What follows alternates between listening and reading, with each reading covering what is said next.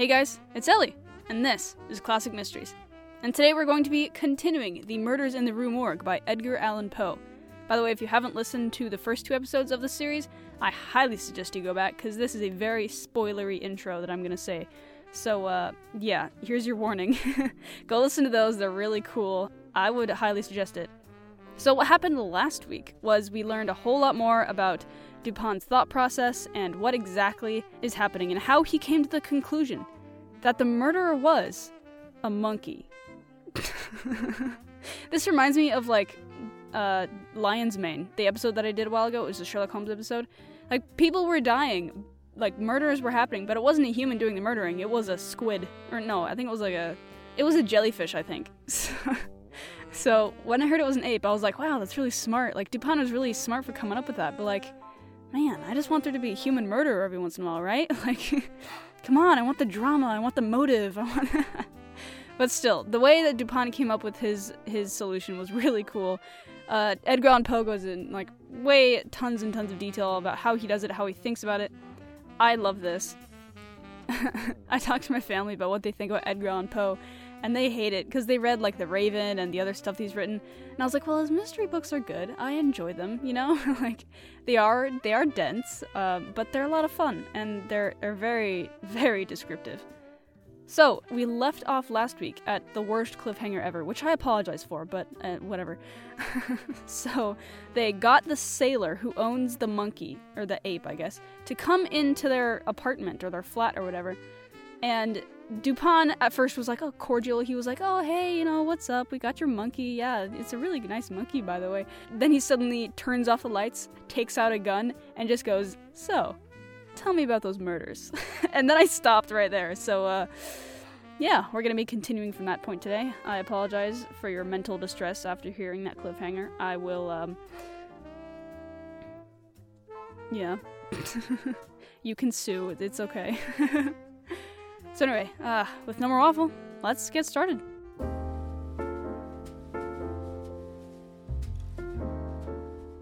The sailor's face flushed up as if he were struggling with suffocation. He started to his feet and grasped his cudgel, but the next moment he fell back into his seat, trembling violently and with the countenance of death itself. He spoke not a word. I pitied him from the bottom of my heart. My friend, said Dupin in a kind tone. You are alarming yourself unnecessarily. We mean you no harm whatever. I pledge you the honor of a gentleman and of a Frenchman. I know his voice isn't a French accent, but I, I can't do a French accent. It would just be worse. so, this is what I'm going with. We intend you no injury. I perfectly well know that you are innocent of the atrocities in the Rue Morgue. It will not do, however, to deny that you are in some measure implicated in them. From what I have already said, you must know that I have had means of information about this matter, means of which you could never have dreamed. Now the thing stands thus you have done nothing which you could have avoided, nothing certainly which renders you culpable. You were not even guilty of robbery, when you might have robbed with impunity. You have nothing to conceal. You have no reason for concealment. On the other hand, you are bound by every principle of honor to confess all you know. An innocent man is now imprisoned, charged with that crime of which you can point out the perpetrator. The sailor had recovered his presence of mind in a great measure while Dupin uttered these words, but his original boldness of bearing was all gone. So help me God, said he, after a brief pause. I will tell you all I know about this affair, but I do not expect you to believe one half I say. I would be a fool indeed if I did. Still, I am innocent, and I will make a clean breast if I die for it. What he stated was, in substance, this he had lately made a voyage to the Indian archipelago. A party, of which he formed one, landed at Borneo and passed into the interior on an excursion of pleasure. Himself and a companion had captured the orangutan. This companion dying, the animal fell into his own exclusive possession. After great trouble occasioned by the intractable ferocity of this captive during the home voyage, he at length succeeded in lodging it safely at his own residence in Paris, where, not to attract toward himself the unpleasant curiosity of his neighbors, he kept it carefully secluded until such time as it should recover from a wound in the foot received from a splinter on board ship. His ultimate design was to sell it. Uh, I, just, I just have one question. Um, how did your companion die exactly? like you and your companion, y- you captured this orangutan, right? And then the next sentence is like, oh, the companion died, so now he exclusively owns the orangutan. Like, it, I get that they're out in like some foreign land. I don't know where I don't know where Borneo is, but like, I know that they're out in some foreign land, but like, he just dies all of a sudden. That's it's a, it's a little bit suspicious. I'm just saying. Maybe he's not completely innocent, huh? They just kind of gloss over that fact that one of his close companions that he was stuck in the middle of wherever with just died one day. oh my goodness. Okay, well. Returning home from some sailors' frolic the night, or rather in the morning of the murder, he found the beast occupying his own bedroom, into which it had broken from a closet adjoining, where it had been, as was thought, securely confined. Razor in hand and fully lathered, it was sitting before a looking glass, attempting the operation of shaving, in which it had no doubt previously watched its master through the keyhole of the closet. Oh my gosh, imagine the image of just seeing an orangutan trying to shave. Oh my gosh.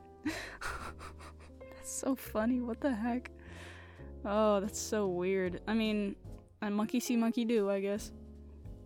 Terrified at the sight of so dangerous a weapon in the possession of an animal so ferocious and so well able to use it, the man, for some moments, was at a loss what to do. He had been accustomed, however, to quiet the creature, even in its fiercest moods, by the use of a whip, and to this he now resorted. Upon the sight of it, the orangutan sprang at once through the door of the chamber, down the stairs, and thence through a window, unfortunately open, into the street. The Frenchman followed in despair, razor still in hand, occasionally stopping to look back and gesticulate at its pursuer until the latter had nearly come up with it. It then again made off. In this manner, the chase continued for a long time. The streets were profoundly quiet, as it was nearly three o'clock in the morning.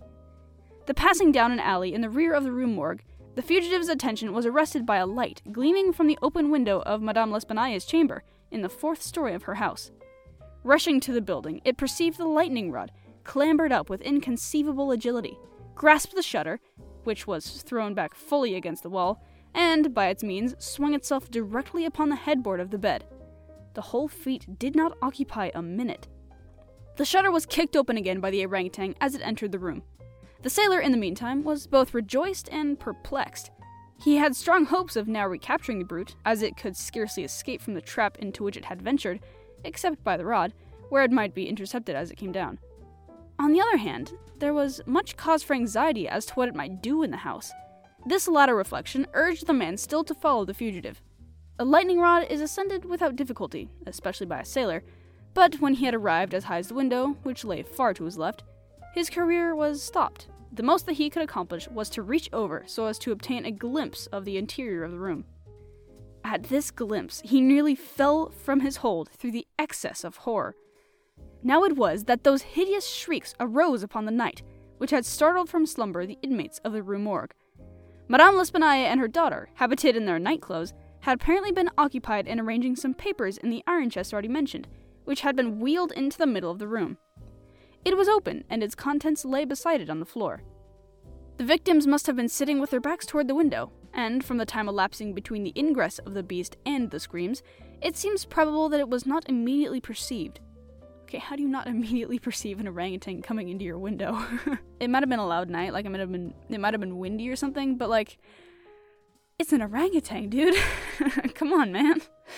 How deaf are you guys? Like even if you're not facing the window, you're still gonna hear it. Like, my goodness.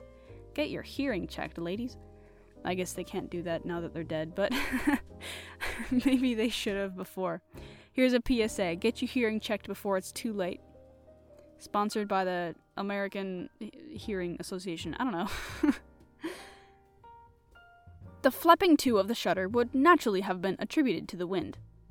As the sailor looked in, the gigantic animal had seized Madame L'Espanaye by the hair, which was loose as she had been combing it, and was flourishing the razor about her face, in imitation of the motions of a barber. The daughter lay prostrate and motionless. She had swooned. okay, I know that means fainted, but like, that's just a funny choice of wording. like, oh, the mother was being tortured and brutalized, and the daughter swooned. oh my gosh. Ah, choose your words better, Edgar Allan Poe. I mean, I know it doesn't mean only like romantically swooning, but like still, that's the connotation it has. So that's just oh, that's so funny. the screams and struggles of the old lady, during which the hair was torn from her head, had the effect of changing the probably pacific purposes of the orangutan into those of wrath. With one determined sweep of its muscular arm, it nearly severed her head from her body. The sight of blood inflamed its anger into frenzy.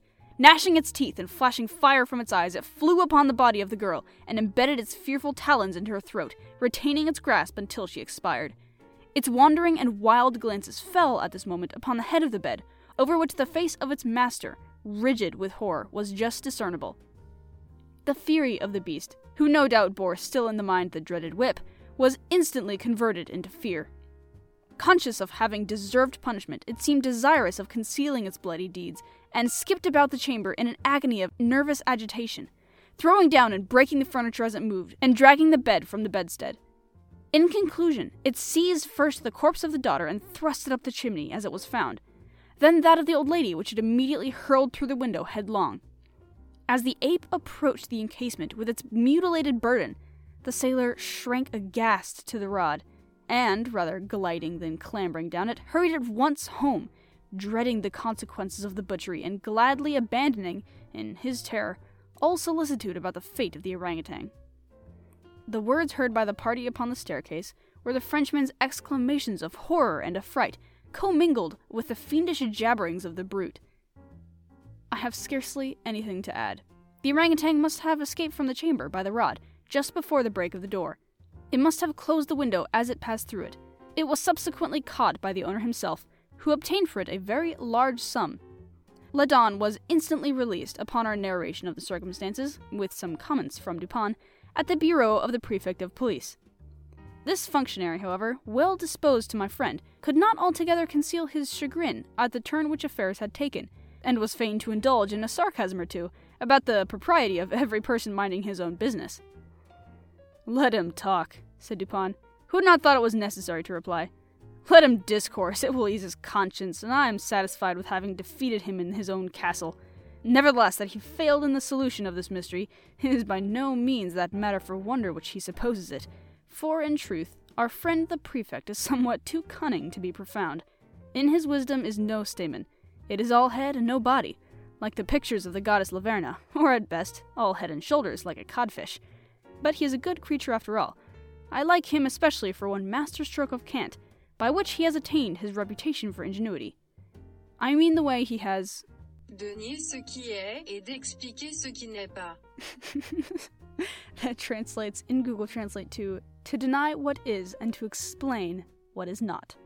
I'm sorry, that voice is so bad, but I cannot speak French. That's better than my version of what that would have been, so uh, yeah.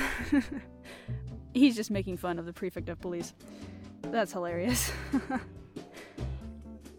so there's actually um, another story called The Mystery of Marie Roget, or if that's how you pronounce it, which is a sequel to The Murders in the Rue Morgue. Um, that is definitely longer than the original story, so I have no idea what it's about. So, yeah, I guess we'll read that next week. I actually wanted to do a Christmas special, but I started this and it was longer than I expected. I wanted to read like the Christmas Carol or something. I think that would have actually been super cool. Um, oh well, maybe we'll do that next year. Oh, speaking of which, I started this podcast in January of 2021, so that means it's almost the year mark of the anniversary. So yeah, shoot me an email if you've been listening for this entire time since I started it. Uh, if you have, then wow, I'm just surprised at this point. Um, but yeah, I hope you enjoyed this. I know it's a super, super short episode, but I mean, I don't really want to start another story because then we wouldn't be able to finish it, and I don't enjoy not being able to finish stories that I start. Um, I don't like doing multi-parters. I prefer doing one-parters, but but sometimes it just doesn't work out that way. So yeah, I hope you enjoyed this short little uh, ending piece of that story, and uh, yeah, I guess we'll see where this goes thank you guys so much for listening. And uh, yeah, if you have any books that you might want me to read, maybe some stories, or even favorite authors that I, that you think that I would enjoy, please send me an email. I am not very well versed in uh, what books are good and what aren't in the mystery world. I'm just kind of picking and choosing based on titles that I think are interesting. So feel free, shoot me an email. I want to know more about these cool mystery books that uh, I'm reading. Also, if you're on any podcast app where you can like or follow or comment or whatever, then go and do that because these stories are awesome. And even and even if most people don't like Edgar Allan Poe, I enjoy his mystery stories. I think they're a lot of fun. I think they're very detailed and very dense, but still a lot of fun. And lastly, there's those two links that are always in the show notes. One is just for donating to me, and the other is for becoming my patron. You can become a Watson tier or a Sherlock. Um, yeah, feel free. I hope that you guys have a wonderful uh, holiday season with your family. I hope that you guys are able to enjoy yourselves. Merry Christmas and happy holidays to those that celebrate, and I hope that you guys have a wonderful holiday season. I hope that this podcast just makes you a little bit more more happy, more chill. You know what? This week I challenge you to smile to 10 people that you don't usually smile to. All right? You got this. I believe in you. All right. I'll see you guys next Monday. Bye.